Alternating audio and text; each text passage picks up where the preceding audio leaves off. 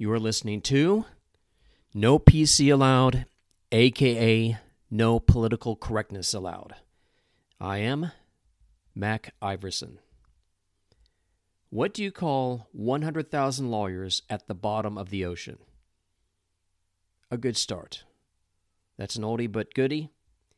William Shakespeare wrote, First thing we do is kill all the lawyers. Those suggestions may seem just a tad extreme, but after listening to this podcast, you may start to think it's not extreme enough. Eagles Don Henley and Glenn Frey wrote these lyrics to a song called Get Over It. I turn on the tube, and what do I see? A whole lot of people crying, Don't blame me. They point their crooked little fingers at everybody else, spend all their time feeling sorry for themselves. Victim of this, victim of that, your mama's too thin and your daddy's too fat. Get over it, get over it. All this whining and crying and pitching a fit, get over it, get over it. You say you haven't been the same since you had your little crash, but you might feel better if they gave you some cash. The more I think about it, old Billy was right. Let's kill all the lawyers, let's kill 'em tonight. You don't want to work, you want to live like a king, but the big bad world doesn't owe you a thing. Get over it. Get over it. For Americans, lawyers were supposed to be the guardians at the gate. No one man, no single group could arbitrarily direct our lives. The great irony is, they're the ones doing it to us.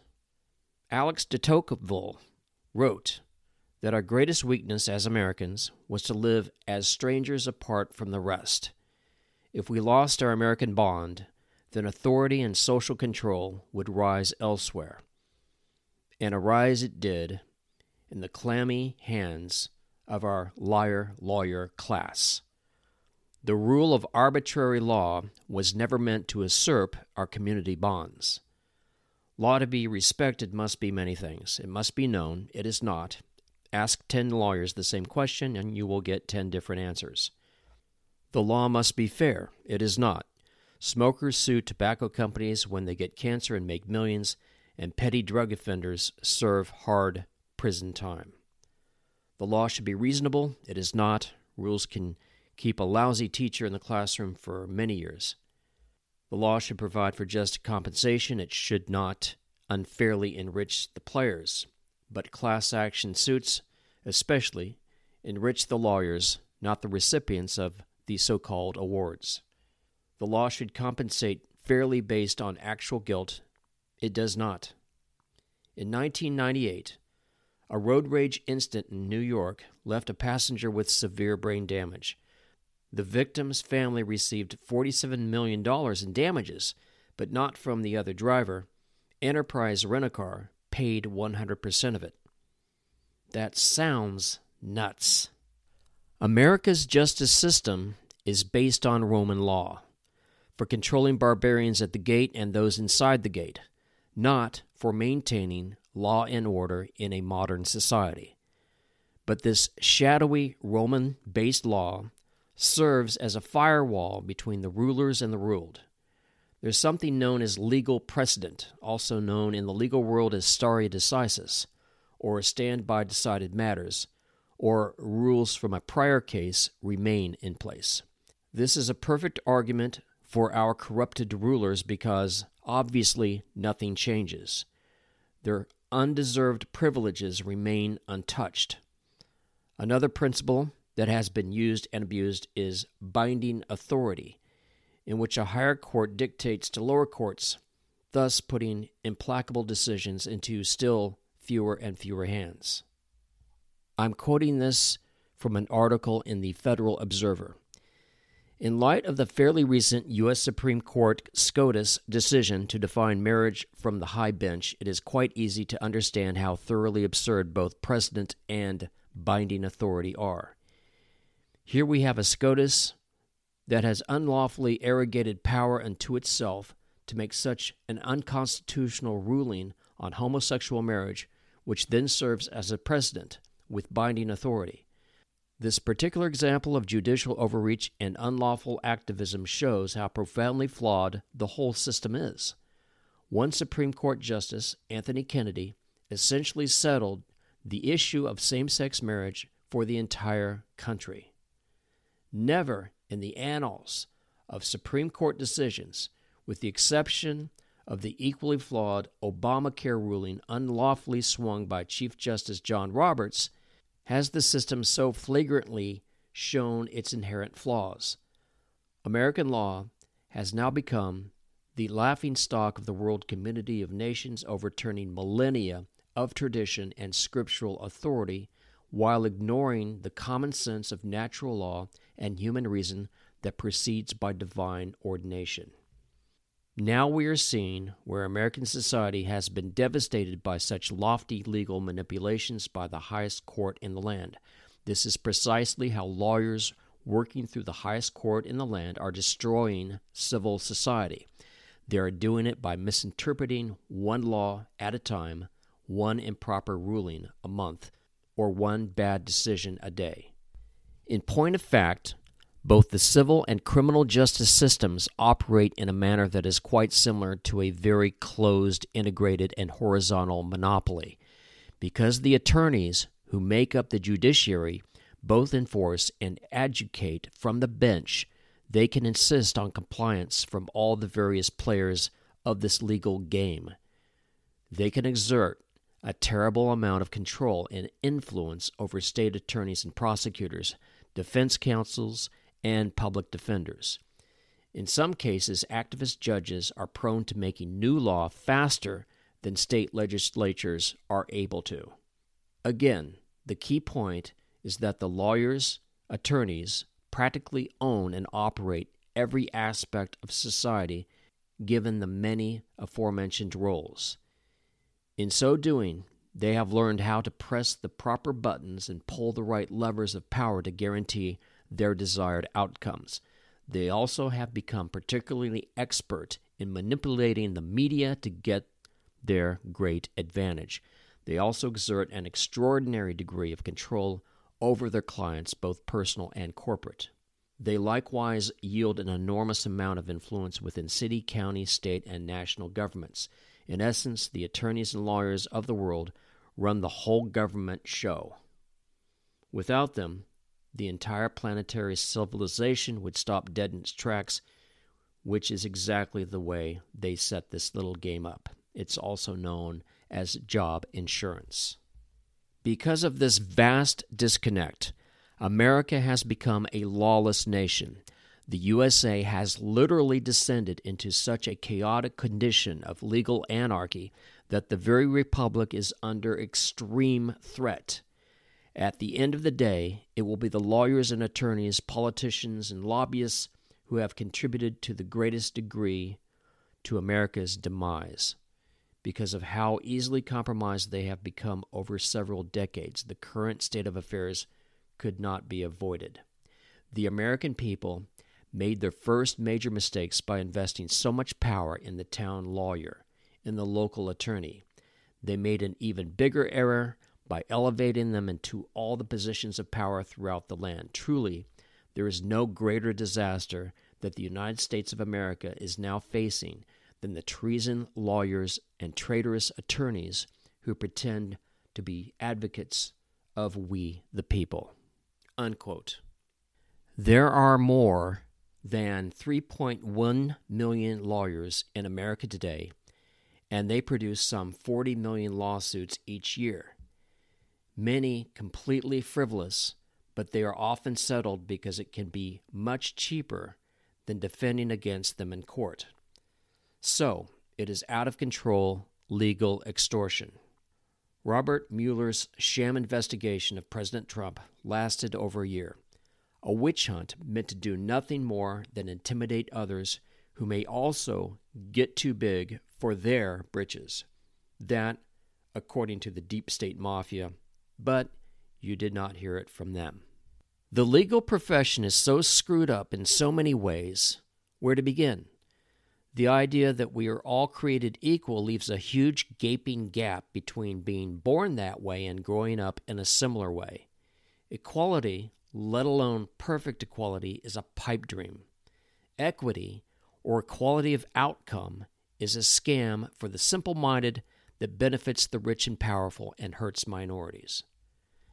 Our human gifts proceed directly from God, and man cannot prevent their unequal distribution. Plus, there's a little old thing called hard work. As long as there are lazy people, there will never, ever be equality, let alone equity. It cannot be evenly distributed, it is a mathematical impossibility. Law becomes perverted in the attempt, and billions of people have been slaughtered over the centuries in the vain attempt to achieve this rainbow and unicorn fantasy. Just look at Stalin's political purges and Mao Zedong, or Mouse Dung as I like to call him, his great leap backward. Here's an example from America No Child Left Behind should be renamed No Child Gets a Competent Education by having everyone just tread water so that the slower ones can keep up. Everyone gets dumbed down so they can all drown together. Now, that's what I call equality of outcomes. Our Bill of Rights does not mean unbridled and endless evolution of extra constitutional rights over time. No, no, no, no, no. It is there to protect us against government intrusion, period. But today, well over some 1,000% of the population belongs to some protected group. That's right, I said over 1,000%. They overlap, in other words. The Reverend Jesse Jackson did well for himself when he was shaking down businesses for so called civil rights violations. The result was a nation of businesses that fear hiring qualified minorities given the legal ramifications of disciplining or firing them. The ultimate winner of all this equality in action is the opposite of what you may expect. The winner is government and lawyers, and it's freedom that disappears. This affects freedom to teach and competency teaching, training in the classroom as well. In her book, The Case Against Lawyers by Catherine Crier, she reports that in July 1999, Reason Magazine published A Teacher's Lament Why Johnny Can't Fail. The author, Jerry Jesness. It begins I confess, I'm a grade inflating teacher guilty of social promotion. I have given passing grades to students who failed all of their tests, to students who refused to read their assignments, to students who were absent as often as not, to students who were not even functionally literate. I have turned a blind eye to cheating and outright plagiarism and have given A's and B's to students whose performance was at best mediocre. Like others of my ilk, I have sent students to higher grades, to higher education, and to the workplace unprepared for the demands that would be made of them. Jesness asserted that all our talk of reform is meaningless because we are no longer willing to honestly evaluate our students. He blamed not only the teachers and administrators, but also the government and parents for the situation. Americans want quality education, but when lower grades and higher failure rates reach their own children's classes, they rebel and schools relent. Americans hate public education because standards are so low but love their local schools because their children perform so well there. Jesness says that parents are happier, students better behaved, and teachers less burdened when everyone goes along to get along. Students build self esteem, parents gain peace of mind, and schools save money. He described his own heartbreaking experiences as he tried to teach. If he graded honestly, the parents complained, and the principal found fault with his teaching. If he disciplined a child or sent someone to the office, the event was noted in his record as an inability to handle students. He was fired several times before he began to toe the line. I didn't know whether to laugh or cry when Jesness talked of teaching Hamlet to an unwilling or incapable audience. If you demand that your charges read and understand the play, most will fail and you will be blamed. If you drop Hamlet and convert the class into a remedial reading course, you will be out of compliance with the curriculum. If you complain that your students are not up to the mandated task, you will be labeled insensitive and uncaring. He suggested several alternatives. Read it to them. If they can't sit still, get it in comic book form or rent the movie. Test with true or false, fill in the blank, or maybe let them do an art project or draw a picture. Keep dropping the standard, and sooner or later, everyone will hit it. If anyone asks how you taught Hamlet in a non conventional way, one that took into account your students' individual differences and needs. As he inflated his students' performances, his own evaluations soared. About the time he abandoned all honesty, he was regularly classified as clearly outstanding. Grades are educational quality control, and passing grades prove that teacher, student, and school are successful. Therefore, the best teachers are those who give the highest grades, and the best administrators are those who can convince their teachers to do so, he said. The lawyers have ensured we cannot discipline and fixed standards may be discriminatory. Unquote. This is the legal perversion of education. This is sad. If it were not for this legalistic strangulation of government schools, and teachers had freedom to create dynamic learning in their classrooms, and we actually had high expectations, the kids would rarely disappoint. Also, many parents are terrified of their kids exposed to unsafe playgrounds, for example, but the schools these kids go to routinely abuse them with crazy woke idiocy in their curriculum, and these same idiot parents have nothing to say about it. Unreal. There is also the tyranny of regulations or laws without legislation. In 1936, there were 2,411 pages in the Federal Register, the assemblage of all new federal pronouncements. Today, there are about 75,000. Why so many? In his last two months in office, Bill Clinton added about 29,000 pages to the Federal Register. Did we desperately need them right before he left office? No.